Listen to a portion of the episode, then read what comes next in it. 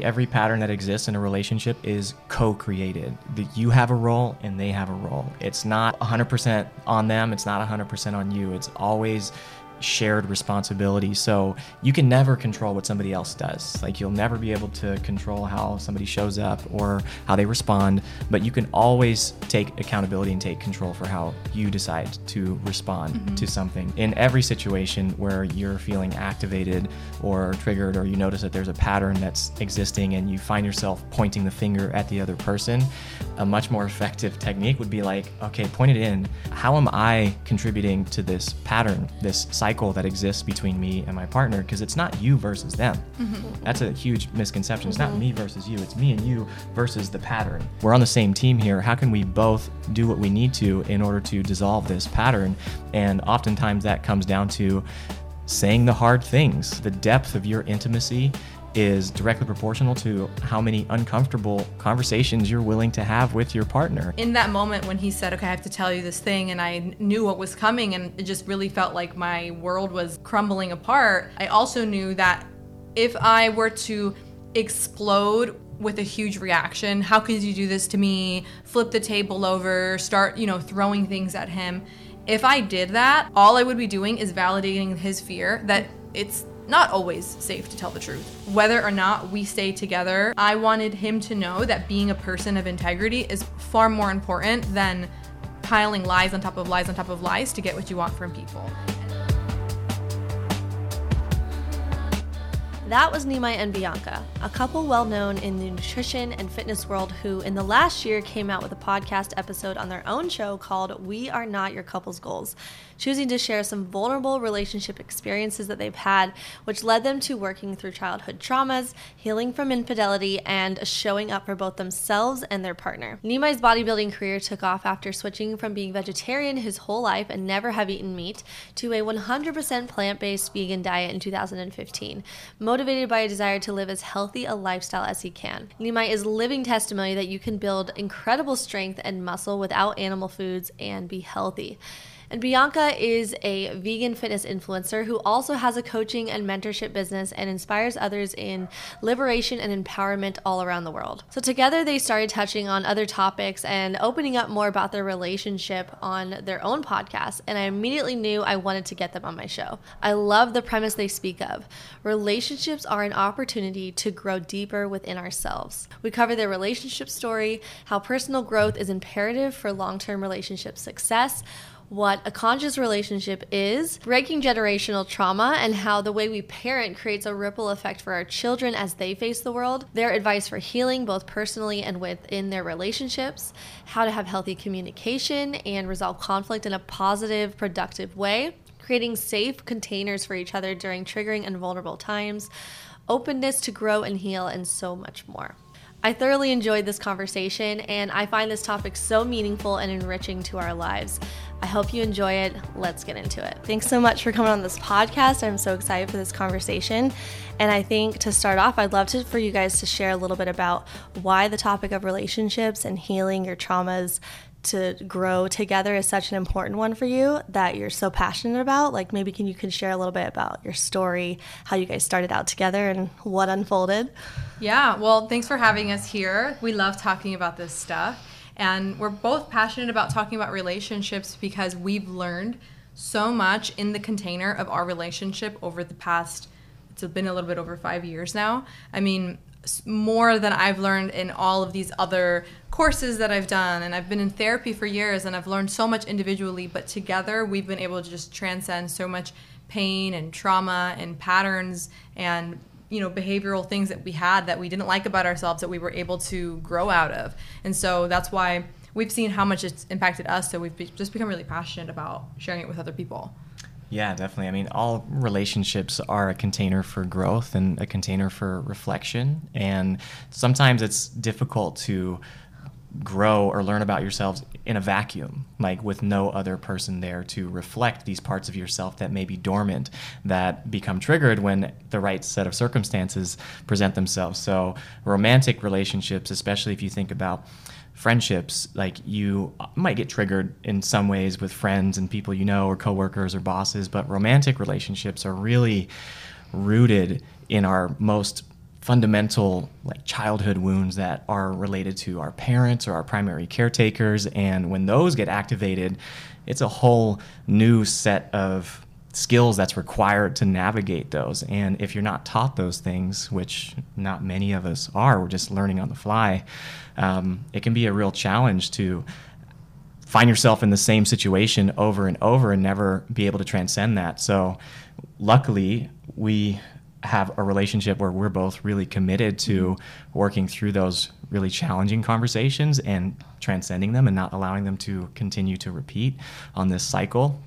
And that's what allowed us to, I mean, have so much personal growth, not just, you know, like from a from a romantic level, but in all other areas of life, we've been able to take these lessons and put it into business, put it into the type of content that we share, put it into um, our, our employees and our coworkers. So everything that we do. So that's why we're really passionate about it. Yeah, and I guess to share a little bit about our story, which you know we have we've shared online, so I know you know a little bit about it.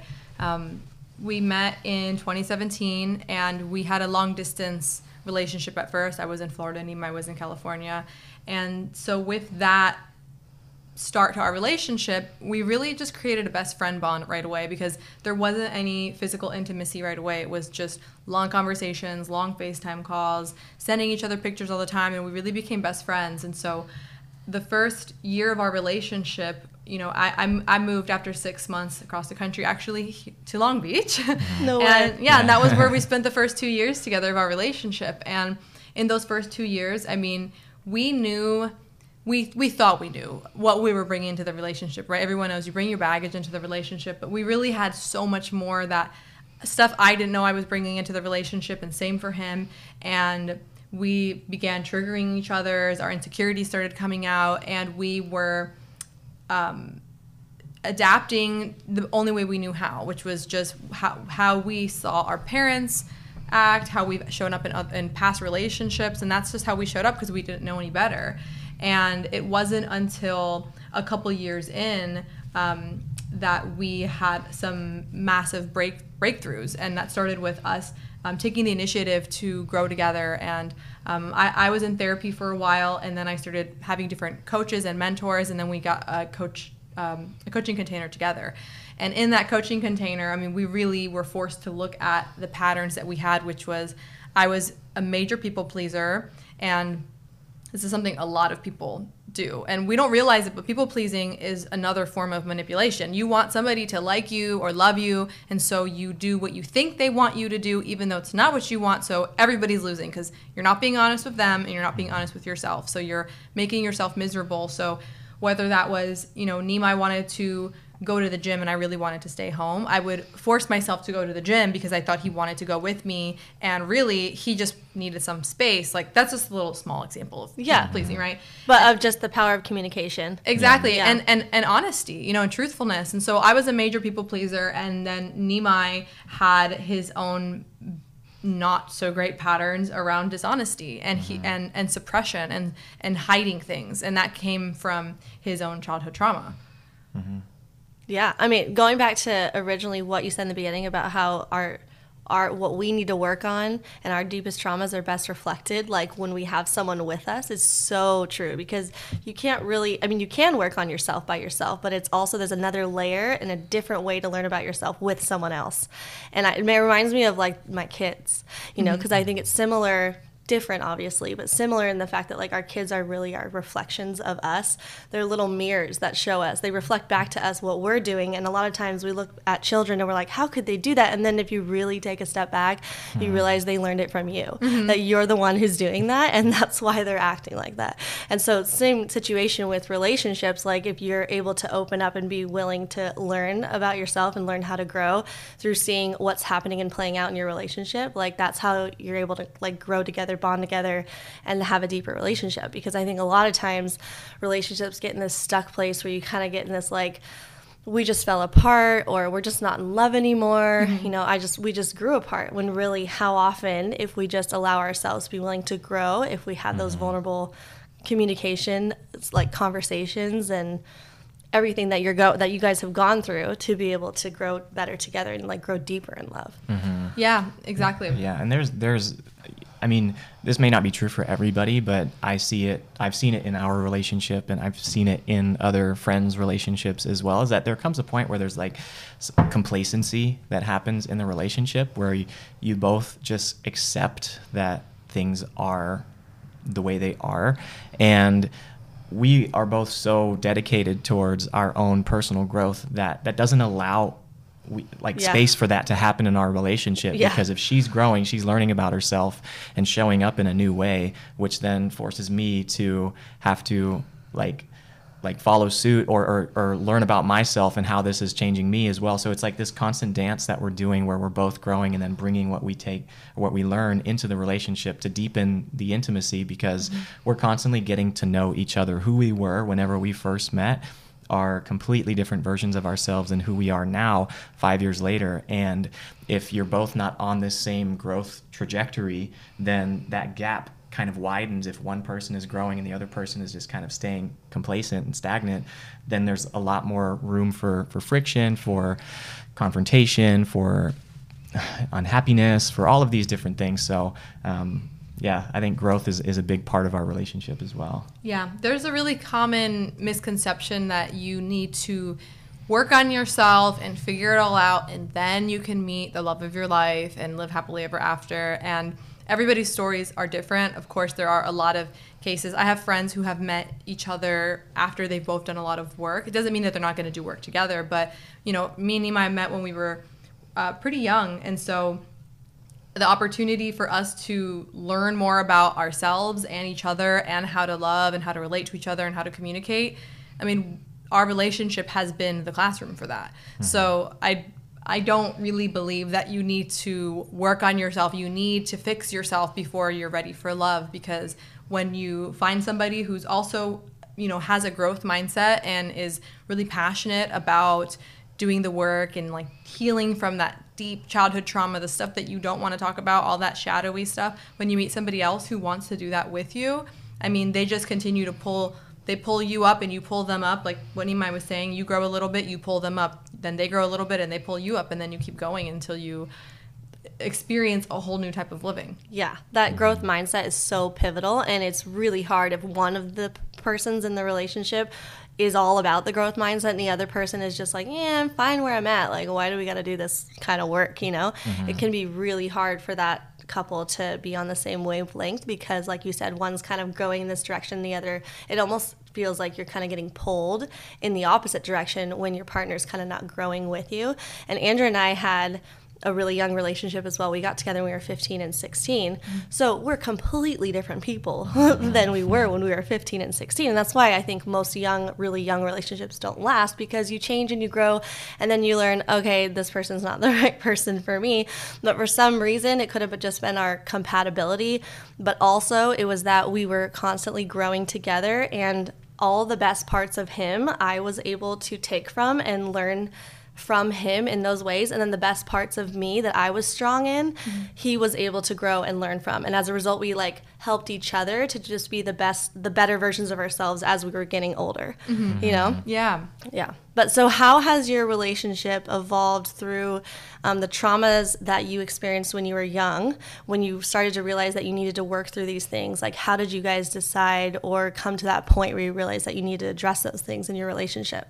Yeah, well, I mean, so so with our particular situation, when I met Nimai, he had a lot of childhood trauma that he hadn't really faced yet, um, other than just like really gently acknowledging like that's there, but it was in the past, and it's in the past, it's in the past, and I can move forward, right? And where I had been actively dealing with my trauma a little bit more through therapy and coaching and um, I still had ways to go, and I'm, we're both still working on stuff now. I think it's kind of a never-ending journey, right? it is yeah Yeah, and um, so we got to a point in our relationship. Um, this was about in 2020, so we were a couple, uh, three and a half years into our relationship, where um, our relationship was kind of at a standstill, where we were like, okay, we need to either grow or we're we're we're not going to be able to stay together.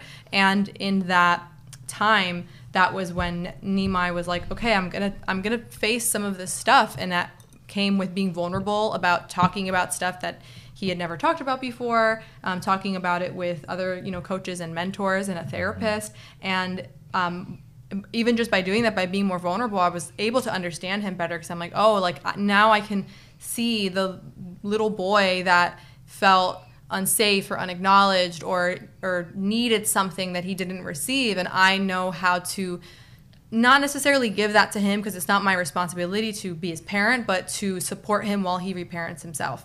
And we did break up and, and we took time apart, which was really necessary for our journey. But that was kind of where that started. And then now, you know, still always working through that. Now 2022, I'm revisiting some of my childhood stuff that I didn't face. And same, Nimai's holding space for me while I'm reparenting that inner child that didn't receive you know the love or the care or the safety that she needed and so that's kind of how i like to look at it it's not so much of saying okay my my my partner had this horrible childhood trauma and so they need me to love them and they need me to take care of them and to be their mommy or be their dad to rescue them yeah. to rescue them that's not necessarily good for the relationship because mm-hmm. then it can just create codependency and it's not actually helping the person transcend that pain but it's more so creating the space where they can reparent themselves and saying i love you i accept you no matter how much you have to cry over this how much you need to be held. Do you need me to sit here and be your shoulder? Do you need me to watch a movie with you? Do you need me to go to therapy with you? Whatever you know whatever it is for them to um, to to strengthen themselves. That's really how you can how you can support that that journey. Yeah. And so, can you explain a little bit further into maybe the other parts of your relationship about like the infidelity and how that happened, how you guys grew from that? Because a lot of people, that's like something that people don't really talk about. Oh, yeah. people don't. And I, I, actually made a post on Instagram talking about, because we've done a couple episodes on both of our podcasts I did. Um, I made a post on Instagram talking about people don't like to talk about healing from infidelity. People talk about mm-hmm. infidelity in the sense of, um, you know, it's it's unacceptable when you have a monogamous relationship and, and that happens, and you know, moving on. But people don't talk about um, the healing in the sense of because whether you decide to start a new relationship with that person or stay together or break up and never speak to them again that pain of infidelity and, and your trust being broken, you will take that with you if you don't heal it. Mm-hmm. So I'm I like talking about healing it, and um, I mean we can share a little bit about for people that are you know watching or listening and don't yeah. don't know us, don't know your story. Yeah, don't know mm-hmm. our story. So um, so like I said. Um, after we had been together for three and a half years, we got to a point where we were like, okay, we need to basically grow or die. Like there was a lot of stuff coming to the surface, childhood stuff, old stuff, and we were in a container with two relationship coaches, and they, you know, said, Bianca, you're a people pleaser, and Nimai, you're not being honest. And somewhere in that container, Nimai um, wanted to come forward with his truth, which was that early on in our relationship, he had been unfaithful. And it was a lot for me to handle because part of my trauma as a child was that my dad was unfaithful, of course. Mm. So it was kind of the perfect little yeah. puzzle piece to just reactivate that and be like, wow, like everybody cheats on me, nobody chooses me first. Like wow. that was the mm-hmm. one of my one of my wounds, and um, the way that I chose to handle that situation was to end our relationship, which was really hard. I mean, we had businesses together, we lived together, all of our friends were just like one big friend group. So, you know, I really just like ripped the the tablecloth out from under my life, but I was like, I need to end this relationship, not because I don't love this person or because I think it's impossible to forgive him, but because this is not what is okay. Like, these are my boundaries. You know, I, I don't want to be in a relationship where cheating is okay. So I ended the relationship and we took time apart and we were actually officially broken up for nine months, but in those nine months, we did see each other on and off for some periods. Sometimes we would go a period without speaking. And that was when, you know, that really was like the thing that ignited Nimai to be like, I want to be the man that I know I can be, which I'll let him speak mm-hmm. on. but, um, and that was really where he started, um, like, really just went into so much growth. So I'll let you share a little bit about mm-hmm. that. yeah, yeah. So back we'll backpedal a little bit because there's a lot. Obviously, we're trying to condense this for this yeah. conversation, but uh, condense like a year's worth of events. But um, yeah, for me, whenever I entered this coaching container with these relationship coaches, one of the first things that we talked about was not our relationship. It was my childhood and my past and my history and things that I hadn't talked about for I was 29 years old. I'd never even vocalized them out loud, like never spoke the words out loud. And I won't go into too much detail about it, but essentially the story that I had told myself was that it was unsafe to tell the truth. Mm. So if that story was so deeply ingrained in my fabric of who I was, it would present itself in many different areas and, and the safe thing for me to do was to tell a half truth, mm-hmm. you know, embellish or um, withhold information. So that's kind of how this pattern had that had existed through adolescence into early adulthood into us meeting. I was already so deeply kind of like in this pattern that you can't see it and it's like one of the hardest or like most dangerous lies that you can tell are, are the lies to yourself and if you believe those lies then you're oblivious to the way that you show up and I'm not uh, trying to absolve myself of responsibility or accountability for the way I showed up then, but that was just kind of where it stemmed from, and mm-hmm. I didn't have the awareness of it. So in this container, we talked about that, and uh, so we really worked through a lot of my childhood stuff and saw the the the relationship between like my childhood and how it was showing up in in my romantic relationship. And one of the exercises that they shared with me, they were like, "We want you to go through and." Be as honest as you can be with anything that you've ever like embellished, lied flat out, or told half truths. So I went deep into my memory bank and started like listing off all of the things that I was not in integrity or where the areas where I wasn't in integrity.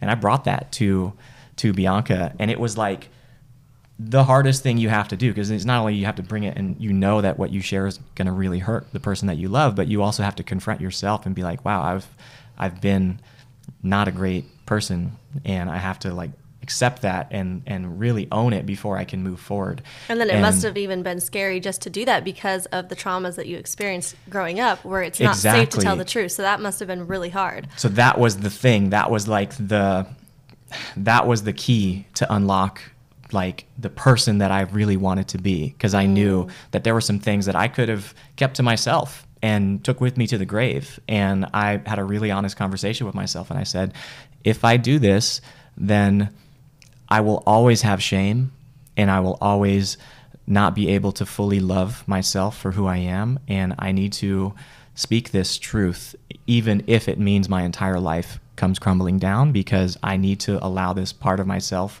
to be seen so that I can step forward into becoming the man that I want to be. So I had talked to her and scheduled this this you know meeting with her and um, shared with her these this infidelity that was the hardest thing for me to do and she sat there and took it I, when I say took it I mean she thanked me for sharing my truth, even though it, it, really pained her and it was like obviously very hurtful for her.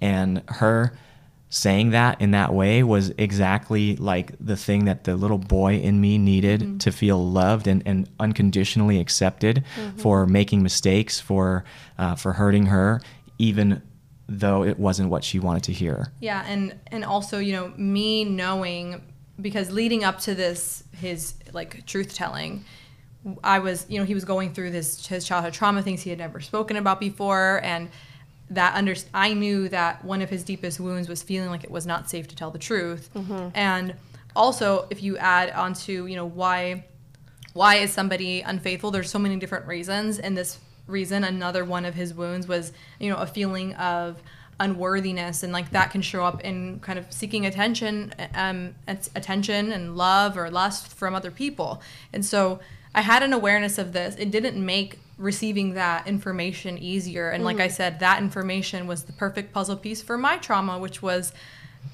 you know i'm i'm never somebody's first choice or i'm i'm always lied to. Like i'm always taken for granted. Like that was my wound. But I in in that moment when he said, "Okay, I have to tell you this thing," and I knew what was coming, and it just really felt like my world was crumbling apart. I also knew that if I were to explode with a huge reaction, how could you do this to me? Flip the table over, start, you know, throwing things at him.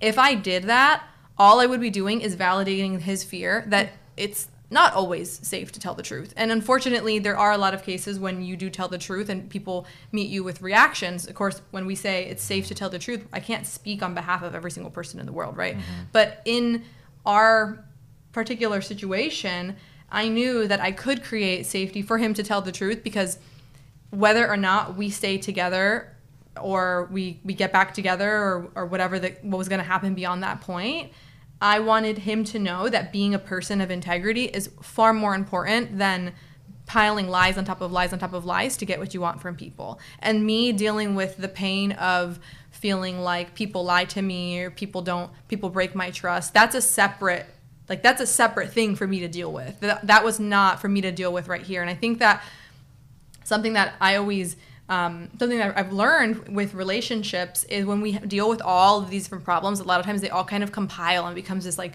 big abstract mess of your trauma and my trauma and then the thing that's happening now and how that's creating trauma in the present moment. And it becomes so overwhelming but if you can try to just deal with things one chunk at a time so in this moment the thing we needed to deal with was his trauma with feeling safe to tell the truth and me creating that safety. So when he told me that, you know, I was unfaithful to you early in our relationship, it broke my heart. And I said, thank you for telling me. And, you know, I was, all, of course, I was like really upset and I was really disappointed, but, you know, thank you for telling me. The way we kind of look at, um, you know, not to like compare Nima to a child, but if a if a if a child, and I'm sure you know this, if they do something on that's not great like they they break something or they lie or they cheat on a test but then they come to you and they tell you okay mom i did this thing and i'm really upset that i did it. And if you say how could you do that? and you like you know give them some sort of like uh extreme reaction. extreme reaction then that that just further validates okay i'm i, I can't tell this person yeah. mm-hmm. things that are truthful. So in that moment you know that was his his inner child saying like okay it's safe to tell the truth. I have to tell you this thing. And meanwhile adult Nimai really disappointed me really did break my heart but i had to let him know it's safe to tell the truth thank you for telling me and then we can move on to the next thing which is okay the relationship in the present can't we can't stay together anymore. Because i'm glad that you told me that thank you and it also wasn't okay. We had a monogamous agreement when we entered our relationship together and so i have to end the relationship. And that was really hard too because i didn't want to like we had our whole life built together. But i had to i had to do that for myself and for for him to you know understand that i take my boundaries very seriously. And i think that this is where people who experience infidelity trauma can really it's really hard when you you love someone and you want to be with them and you know you live together maybe you have kids together. There's so many different like components that can make it easy to just say like okay like let's you know like not break up or like what what you know whatever. But um for me breaking up was a really important boundary that i had to set. So i did that and then we were able to move on into like the next kind of like the next thing which was then me dealing with that pain of like my own self-worth okay well I felt like I had low self worth when I was a kid and I found out that my dad cheated on my mom and felt like he cheated on me, right? And then now the person that I love cheated on me. So what does that mean? Does it mean that everybody cheats on me and that I'm unworthy of love? No, I know that that's not what that means. So I had to do my own self work, and that really didn't involve Nimai actually. It was really me, my therapist, my support team. I had a coach for a period of time. I read lots of books. I journaled. I meditated. I mean, I was showing up for myself every day, sitting there, sometimes crying for an hour if I had to. And then when I when when it was appropriate for him to support me, I said, "Hey, I need you to support me in this and what I'm going through." And that was kind of how we started to to go through that. And then eventually, we found our way back to each other um, which wasn't planned. We, we mm-hmm. fully let go of the relationship, but we yeah. found our way back. Wow, that is such an like a powerful story because I keep thinking back to like child Nimai, mm-hmm. and I'm thinking to all the parents listening right now how important this message is to remind parents how to respond to your children when they tell the truth because there are so many adults walking around that have a very similar wound in their heart and have a really hard time telling the truth. I mean, I know a lot of people with that kind of wound where they felt that when they were younger, if they told the truth, um, and it was scary to do so, and they had their vulnerability and said, "I'm going to tell my parents," because they originally trusted their parents, like the like the, the number one people that they trust, and then that par- the parents either had an extreme reaction, punishment, discipline, shame, all those things, and it all adds up over time to where they become afraid to tell the truth and feel like it's not safe and you have to start doing white lies or doing half truths like you said and it goes Mm-hmm. into adulthood which affects all the relationships in your life not just your um, like romantic relationship but friendship relationships.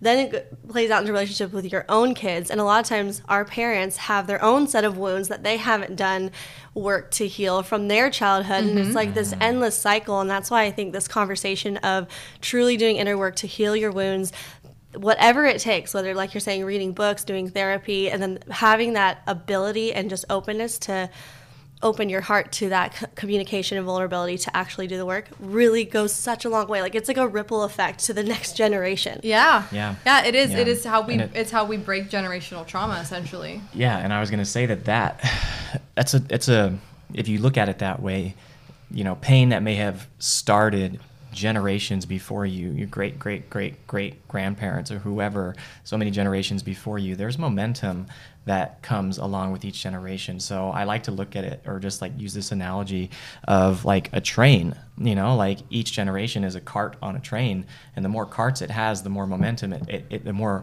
force it's required to stop to stop it from moving or slow it down. So whenever you are chosen by divine or your ancestors or you know make the the conscious decision to be the one that stops that generational trauma it is a lot. Like it is a a, a big burden to mm-hmm. bear. Mm-hmm. So it's not easy but on the other side of that you do break the chain and you mm-hmm. break that cycle for now that I know how to move through this this these situations whenever I have children I'll be able to really mm-hmm. instill this like integrity and honesty as a part of who they are from mm-hmm. the very beginning because it's it's not always like I'm not even blaming my parents. I, I don't I really want to make this clear. I don't Yeah. blame my parents for Yeah. me having this story. My story is my story and I somehow formed this story as an as a mm-hmm. protective adaptation for something that happened to me whenever I was a kid. It's not necessarily their fault at all and I had a lot of shame that I put on top of myself that was preventing me from being authentic because shame lives in silence. And if you never share it with anybody nobody really knows the pain that you're holding on to. So part of my thing was also to no longer be available for that shame. So i had to let my parents know too. I i, I had this really tough conversation with them that I recognize now that a lot of the shame that I had was was handed to me through them. It mm-hmm. wasn't ever mine to begin with. And I let them know I was no longer available for that and that I'm going to speak my truth whenever I want to. And it was hard for them to hear, but it heals both ways in both directions. So not as it, not only is it healing for me and my future generations, but it heals backwards for my parents as well because they learned a lot from that conversation too, and were able to accept um, themselves a lot more and, and find peace with things that happened in the past as well. So it was it was it was a really powerful. Um, event for for us to happen that all stemmed from our relationship and m- moving forward to whenever we got back together and decided to share this stuff publicly like that was a huge step forward for me because vulnerability was not my strong suit. It was a it was a muscle that I had not exercised at all. Mm-hmm. So whenever we got back together, we wanted to to share what we had learned. And I I went into it fully knowing that I was going to be judged online. People were going to have their opinions. Like anytime you open up your personal relationship to the internet, people are going to have unsolicited opinions, and and all day they'll have they'll find something to talk about Yeah. and something to you know crucify you for. And I knew that by me sharing my truth, it would give other people, especially men, permission to be authentic, to be vulnerable, hmm. to see that it's okay to make a mistake if you you own it and you decide to be better moving forward. So that was my thing was like how can I live in integrity moving forward? And I'm not ashamed of what I did. I'm it was a painful lesson for for everyone involved, but looking back at it now that painful lesson was um, you know A catalyst. it was a it was a catalyst for so much so much growth in my life and so much freedom in my life and hopefully freedom for other people too because we, we, we live in this this cancel culture society where people somebody makes a mistake and done they're done. Doesn't matter what they did before doesn't matter what they're going to do in the future they're done. They're forever branded as that whatever they got canceled for.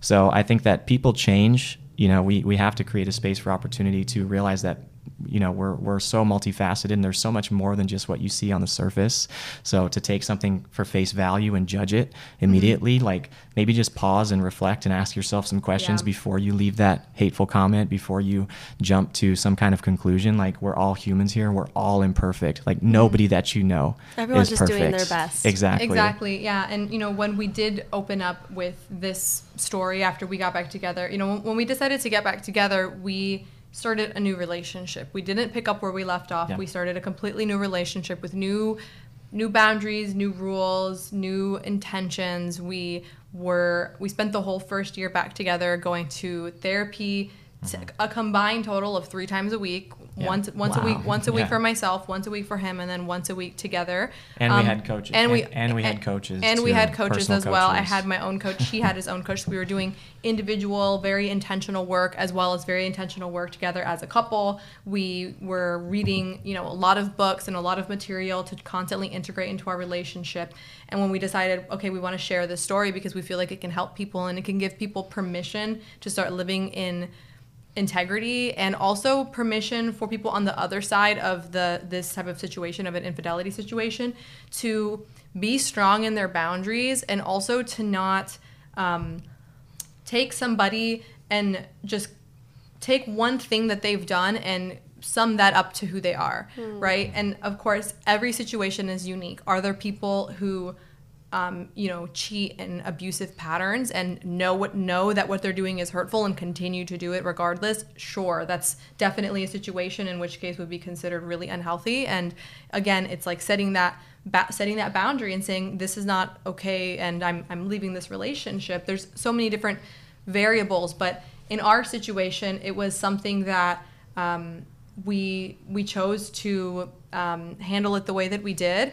And when people online, you know, kind of just see the headline of the podcast and they don't sit and watch the whole thing and they they immediately jump to you know once a cheater always a cheater i would never take somebody back you know that's just in those comments i just i just see their pain because they they feel that they wouldn't be able to forgive themselves if they made a mistake that big or they've been hurt that deeply and they do not have it in them to hold space for that that depth of forgiveness but when it comes to healing from infidelity, whether you stay with that person or get back together with them or never talk to them again, forgiving them is your key to freedom. Freedom. If you do not forgive somebody for something that they did to, to hurt you and you hold on to that, you're using so much energy inside your body to hold on to this grudge of I will never forgive somebody for doing that to me and you will take that into your next relationship and your next relationship and you'll have a new partner who's never done anything un- unfaithful to you and you'll be like what are you looking at on your phone? Why are you following this person? Why did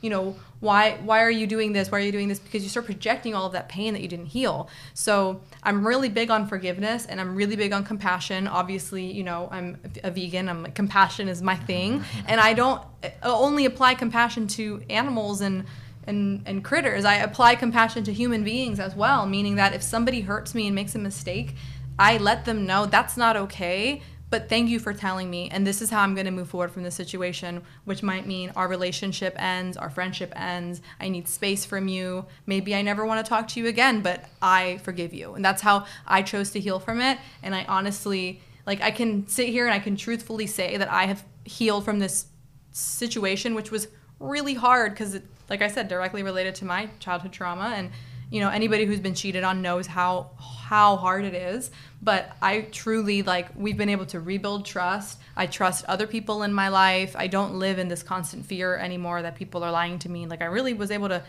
to grow out of that and forgiveness was really the key to it Wow, everything you guys just said was so beautiful. Like from the forgiveness factor to the the vulnerability piece that you guys were willing to come out and share it. Because for anybody who doesn't know them or their channel, you came out with a video called "We Are Not Your Couple's Goals," and people are like, "What?" And I'm I'm imagining people looked up to you or look up to you a lot in your relationship, yeah. and so that must have been extremely vulnerable to share that your whole story. But I think it's really beautiful that you saw the goodness that comes out of that, not only from your own relationship and healing your own traumas, but also from being willing to share your story because of how many men, like you said, or women that could see how you guys grew from that situation instead of living in their shame and their fear because you were willing to grow and willing to put yourself out there and take a risk and also just hold your child self and just grow from it. And how many people are afraid to do that? So just seeing that as an example, I'm sure has impacted a lot of people in their relationships.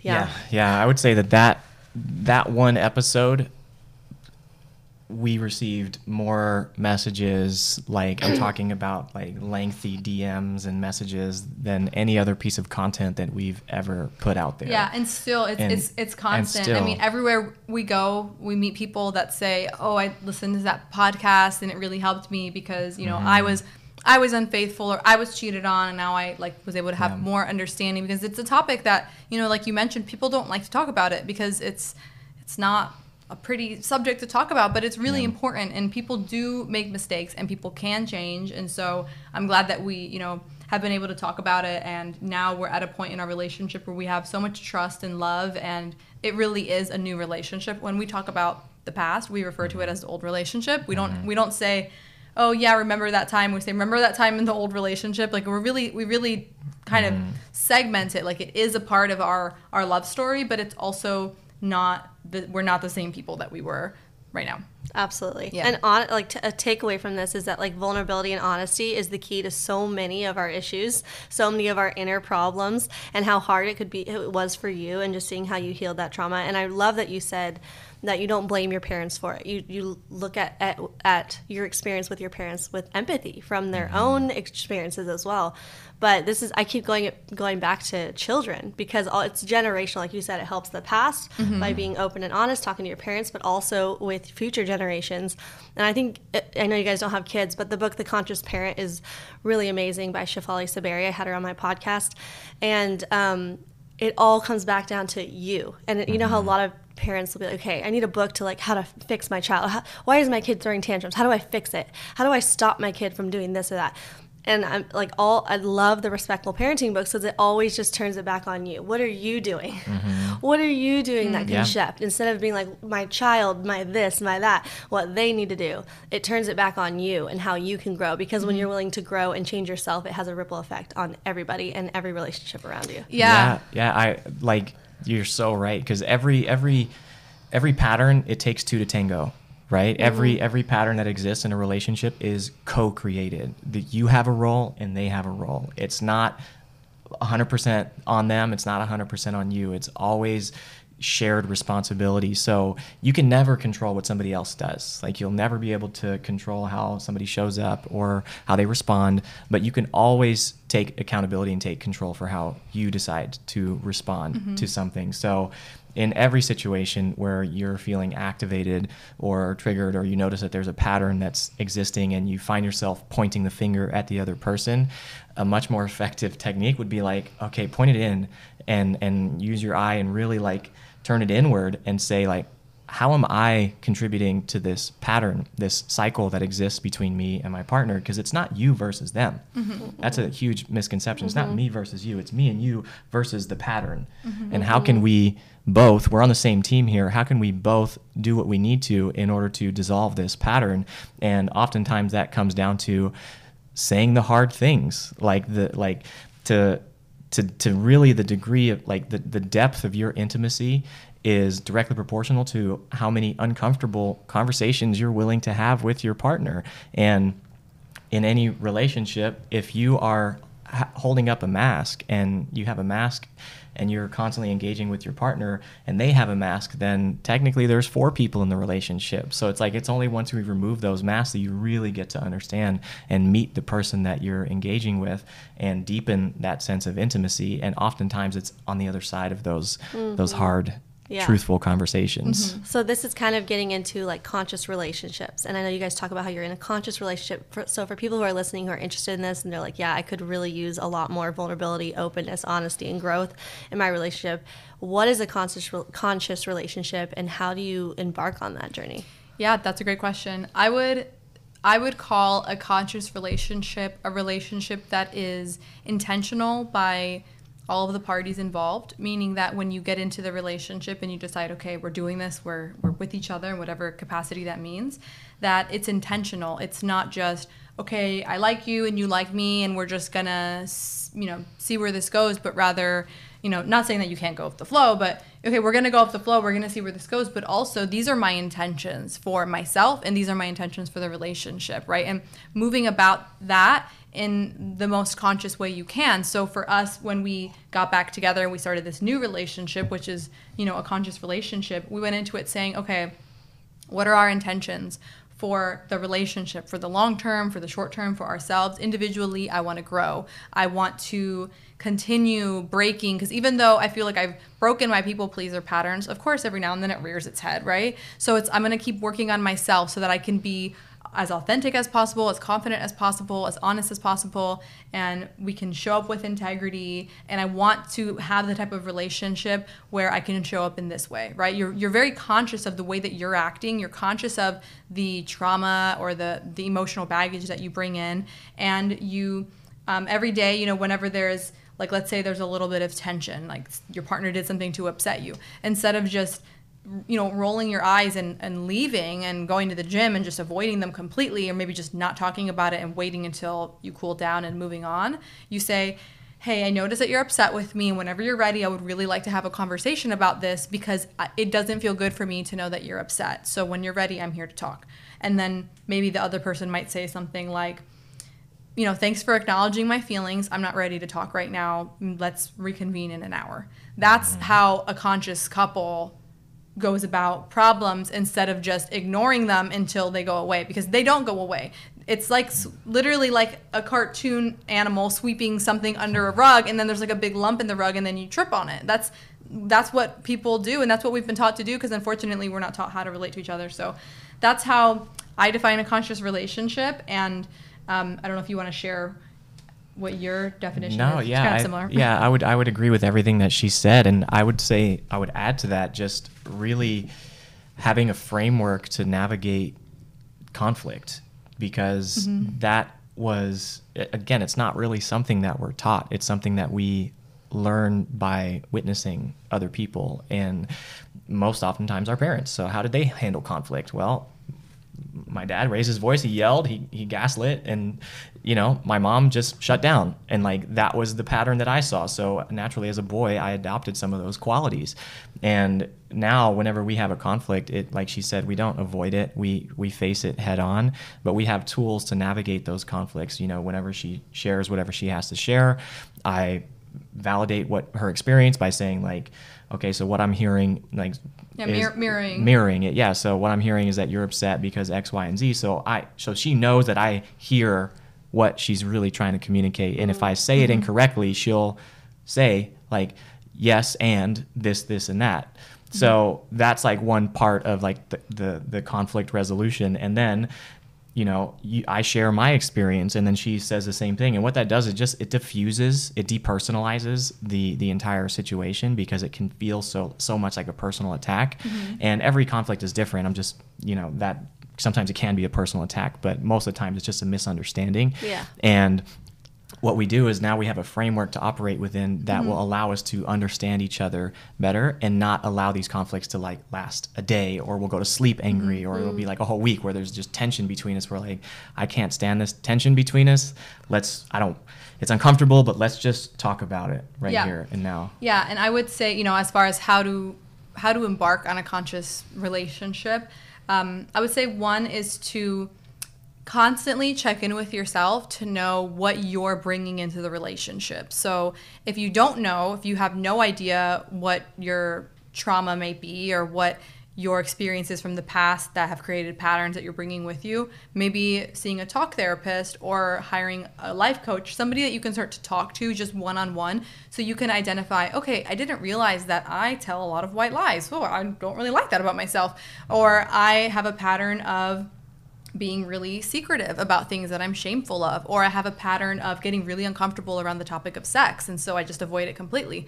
Whatever those things are, you need to first identify those things in yourself. So, doing the work on your own, therapy, journaling, working with a coach, reading books, and getting really, really honest with yourself. So that's a requirement by both of the parties. And then the other thing, conflict resolution, just like what Nimai said, and what he, you know, gave an example of is essentially essentially mirroring and naming the feeling. So if you can first learn how to name your feelings, this will just transform all of your relationships. This is the biggest thing and this is something that, you know, I know in in conscious parenting, it's like learning how to how teaching your kids how to identify their feelings. Like I feel frustrated or yeah. I feel shameful or I feel happy. Like learning how to identify those feelings. We're not taught how to do that as children or at least our generation mm-hmm. wasn't unfortunately.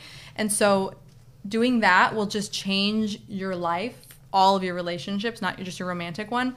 So whenever you feel okay, my partner didn't do something that he promised. He was supposed to plan a date night and he didn't do it, and I feel really upset.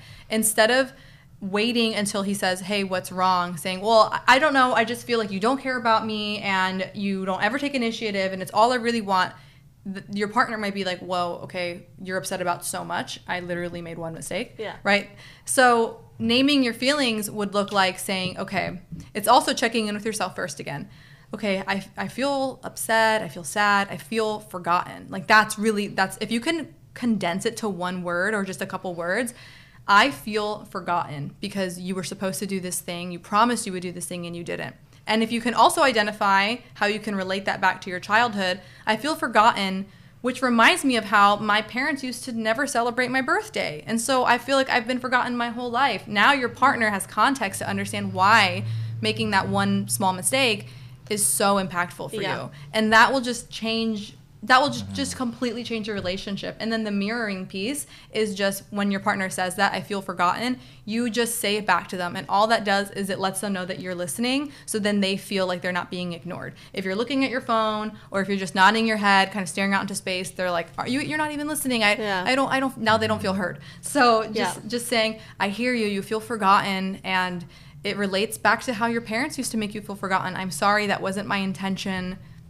Let's let's move forward. What can I do to like help you like not feel forgotten and feel seen. And it's so much easier to heal from an experience like that when the other person is holding space for you like that. Mm-hmm. And you know, because it's easy when you're upset to be like you're this and start name calling or mm-hmm. attacking instead of identifying the feeling that you're feeling. And it's so true what you said about kids because as they're figuring out their emotions, they might they're going to mirror how they see adults for one reacting and getting upset, but there's also themselves just trying to show their anger and show why they're feeling sad or frustrated or upset or hurt or angry. And so they might start throwing things or slamming doors or or yelling or saying names and stuff and instead of just like punishing the child for reacting in a way that is not desirable. Instead, going up to them and say, "You're feeling really mad right now. Can you say I feel so mad right now?" Instead mm-hmm. of saying I hate you, mm-hmm. you know, and like like hate your I hate my brother. You could say I'm so mad right now. I'm so mad that he did that, and yeah. I just identifying those feelings goes such a long way. And yeah. in the rom- romantic relationship, completely because it's so easy to just blow up at your partner because start you've been saying, holding it all day. Yeah, and then you start telling them this whole essay of things that they've done wrong, and yeah. they're, they're like whoa, whoa. I just, I just yeah. forgot to take the trash out. It's not yeah. that big of a deal. And you're like, you're, and like, you're, holding not... on to all last week's everything that I did wrong. Exactly. Just naming it, just putting, if you can put a label on that feeling, it will really, really transform the way that you move through your emotions as well as the way your partner can understand you and how you guys can tackle things. And then like you mentioned it's it's great for kids as well. And i i love watching videos on conscious parenting yeah. because I'm not a parent yet but one day i will be. So I, I i love seeing how there is a whole new wave of really conscious parenting happening where people can allow their children to have their feelings validated. Like you're mad right now, that's okay. It's yeah. being mad. It's okay is, to be mad. Yeah, it's okay. It's part of being a human. Good job. I get mad sometimes too. You yeah. know, just like relating to that person. Mm-hmm. And I love what you said about the sweeping under the rug of how just because there's another analogy from another from a book that I read called His Needs Her Needs and it's mm-hmm. pretty it's pretty like you know old school traditional so I don't love certain parts about it but there's certain parts I really really love I mean I love traditional aspects too but it's just the way that some of the parts in the book is you know labels like females versus males right when it could totally be swapped even though just to clarify mm-hmm. the book does cl- like acknowledge that it could be swapped you know it really just depends um, on each relationship but you know just clarifying that. Yeah.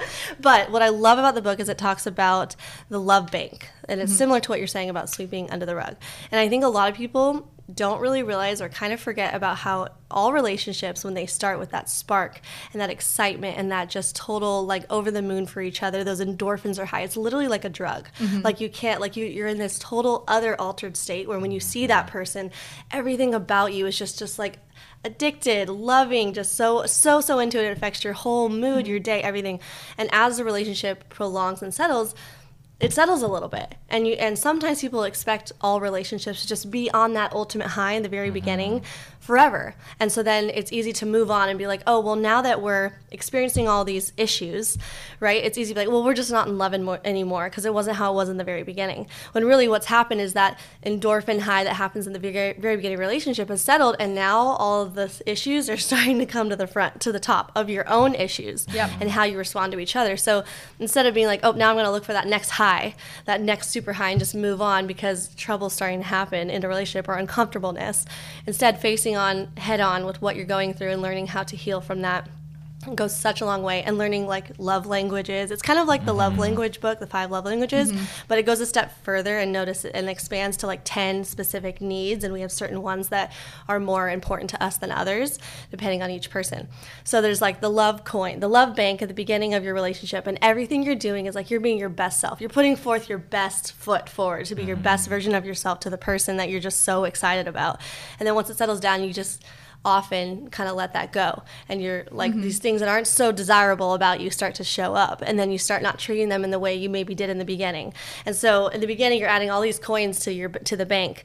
And then as time goes on if you aren't careful and conscious of how you're treating your partner you're going to start doing things that take coins out of your bank. So everything you do with your partner is either adding love or taking away from love. So mm-hmm. how you react to things, like kind of like what you said, if you're coming to them with like a issue and you're feeling upset and they're just on their phone or acting like why are you even getting into this? I don't want to talk about this or dismissing your feelings. Mm-hmm. That is taking a coin out of the bank. And eventually, if you take all those coins out, there's nothing left. Mm-hmm. So that I just yeah. really like yeah, that. We, we, yeah. we actually use that analogy as well with the deposits or with withdrawals. Deposits, and, deposits, and withdrawals. So sometimes if, if we're feeling, you know, like the our our love bank has had a lot of deposits and not enough, uh, or sorry, sorry, a lot of withdrawals and not enough deposits you know, we'll mention it to each other and just say, yeah. hey, you know, I feel like we've been doing a lot of withdrawals lately. We've been going, we've been having a lot of heavy conversations. Like we had a fight the other day. Like we really need to put some deposits, and it can help you to have some more, you know, clear intentions of okay, we need to put some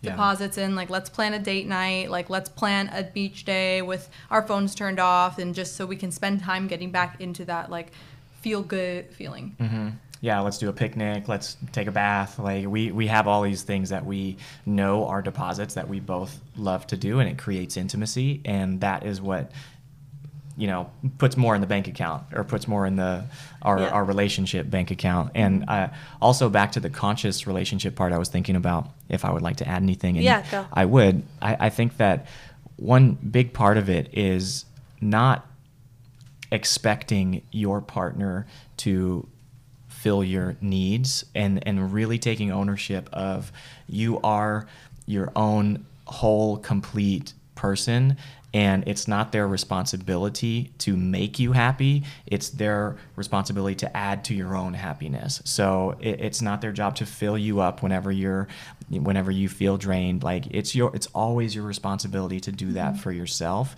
and not project that onto them because i feel like like what you just mentioned of in the beginning of a relationship somebody can it's all love and butterflies and it's all great things and that person now might have an expectation of, of, this person has to do all these things for me until the end of time or yeah. else i'm not going to be happy yeah. that's not how it works every relationship takes work but that's first codependency. it's codependency but first and foremost it takes you to do the work on yourself and mm-hmm. then you always have to show up to the relationship with your best foot forward. And that is what ultimately makes a, a, really successful relationship because if not, you fall into the trap of these unspoken expectations can which then can lead to resentment, which then can lead to deeper issues within the within the relationship. Mm-hmm. And that's where the unspoken aspect is so key because we can have these expectations, right, for from our partner, and when they're not doing that, and you're like, well, they must not love me. When really a lot of it is just lack of communication and Yeah. how you receive love best. So you might be like, I'm I'm taking out the trash and I'm putting all the kids to bed by myself and I'm cleaning all the dishes. Like, why don't you feel loved? Like this is how I show my love. And you're like, well, that those that's great. I love that you do that, and I don't want you to stop doing that. But like, what really helps me, what what makes me feel the most loved, is through your words or through your quality time. Yeah. like whatever that aspect. That's that's why I love the love five love languages part. Mm-hmm. But what you said is so key about like centering for yourself and not like the codependency part is so mm-hmm. pivotal too in that in that component because so many people do get codependent and expect that their partner is what makes them happy when that's not the mm-hmm. reality at all. So what books do you guys recommend for couples maybe from someone who's experienced infidelity or they're wanting to work on their relationship or just mm-hmm. relationship books in general that you guys have found really helpful? Yeah, for somebody who has experienced infidelity and been on the side of being cheated on, um, I would recommend a book called Transcending um, Post Infidelity Stress Disorder. So, Transcending PISD. Um, the doctor's name slips my memory at the moment, but um, Yeah. that's a really helpful book. It talks about, you know,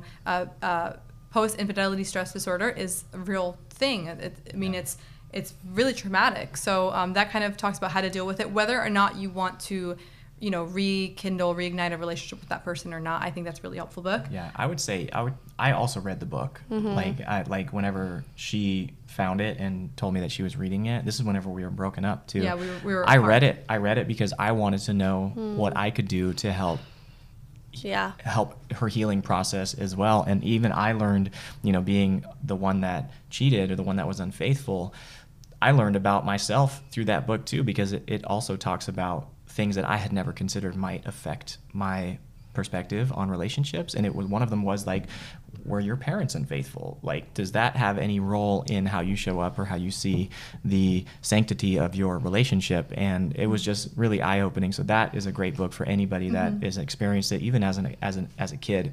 You know, it's not just within a romantic relationship. Is like you can have that PISD from childhood as well, which is really.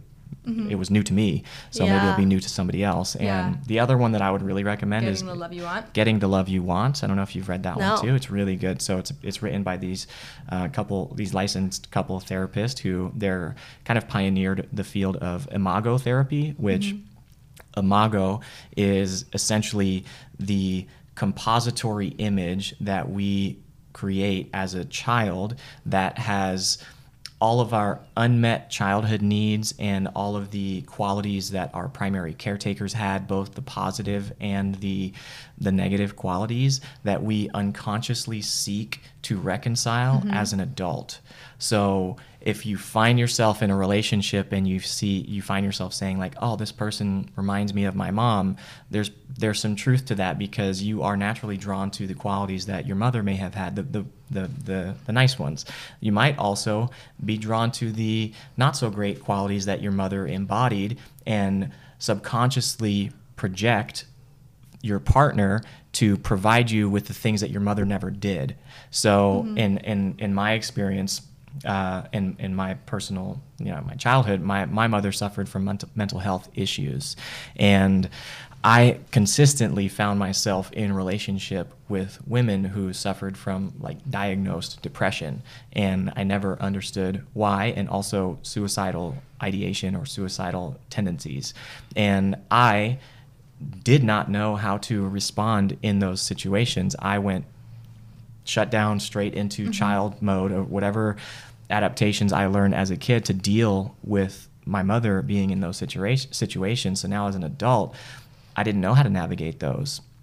And it wasn't until we started really uncovering and unpacking our childhood is when I shared with her about my mom and the severity of, of what I experienced as a kid, or just the impact that those events had on me as a kid, and learning how to navigate when I get activated, or learning how to um, come forward and share how I'm feeling whenever I was a kid. But it made so much sense, and that book really does a great job of of learning how to learn more about yourself and how to understand each other's maybe childhood wounds and how to navigate those challenging, really challenging conversations. Yeah, yeah. Getting the love you want is Yeah. definitely like a top. Like I feel like every couple should read that book. Yeah, definitely. Awesome. And I love that you read the book on infidelity that was meant for the one who had been cheated on because it helps you come to a place where you can empathize Mm-hmm. and start to try to relate to what the other person experienced. That's, that's ultimately what it's all about when it comes to how you choose your relationships and to trying to empathize with your partner and all of it. So I think that's a really big key component. So to kind of end off, something I've seen you say is that relationships are an opportunity to grow deeper within ourselves. So what advice would you give your younger self about relationships that you wish you knew before? Oh man, so much. I wish my younger self could listen to this podcast. Yeah. um, I would say, um, I would say that, uh, you know, to that that honesty, um, honesty is so so valuable, and what that means really is not just being honest with the other, but being honest with yourself, because even though I really valued honesty and for me, I was the type of person who was like, I've never cheated in a relationship before. I, I, I don't lie. I hate lying, but I was a massive people pleaser. So I was lying in a way. Hmm. You know, I was I was sacrificing things that I wanted to do because of what my partner, my past partners, what they wanted for me. And so, you know, I had a a, a lo- lo- pretty long term relationship before I even met Nimai, where my partner did not like what I posted on Instagram. He didn't like the way I dressed, and I completely changed who I was for this person. And at the same time, was like, I'm an honest person with integrity, mm. you know. But I was lying to myself. I was suppressing who I was for another person. So I would just really say that you know honesty is so valuable, and that doesn't just mean being honest with with, with people and with your words. It means being honest with yourself. Like be your most authentic, radically honest self first and foremost, and show up into all relationships that way. Love it. Yeah, it. you stole you stole what I was gonna say. Just authentic expression. you know, if if you show up as your fully authentic self, the moment you meet somebody, they know what they're gonna get. But if you show up as this version of yourself that's trying to put on a front, that's trying to make them like you, it's going to become exhausting to try to mm-hmm. keep that up for long term and it's going to unravel eventually. So mm-hmm. it may be hard. You might feel like it's harder to find a partner, but what that's doing is that instead of making you trying to be liked by everybody, it's you're you're attracting the right person into your life that likes that likes you for you in all of mm-hmm. your quirks, in all of your imperfections, in all of your things that you thought other people might find unattractive. Those are the redeeming qualities that this person finds attractive in you. Yeah. So if you could be that from the beginning, then I, I think that's going to set you up for a really successful, um, deeply intimate relationship that'll last. Yeah, absolutely. And that goes back to even just what we were saying about the when you're in that height of the beginning of the relationship that you're trying to just, you know, be the best version and to help them fall in love with you because you're so in love with them. It's just like a natural reaction almost because you're just so like enamored with that person. But there's a balance of like being your best self versus being somebody that you're not. Yeah, 'Cause that- definitely. that's definitely gonna change, like fall into trouble as you get older or Mm-hmm. as it goes on. This was so amazing. I appreciate everything you guys shared, and I think it's all so helpful. And I appreciate your vulnerability.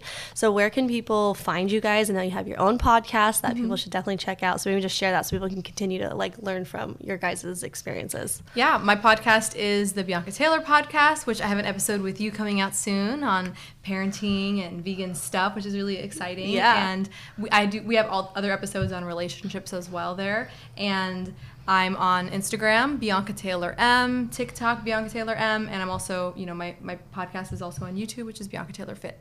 Perfect. Yeah, same. Just Nimai Delgado on everything. Nimai Delgado YouTube, podcast, Instagram, Twitter, TikTok, all of the stuff.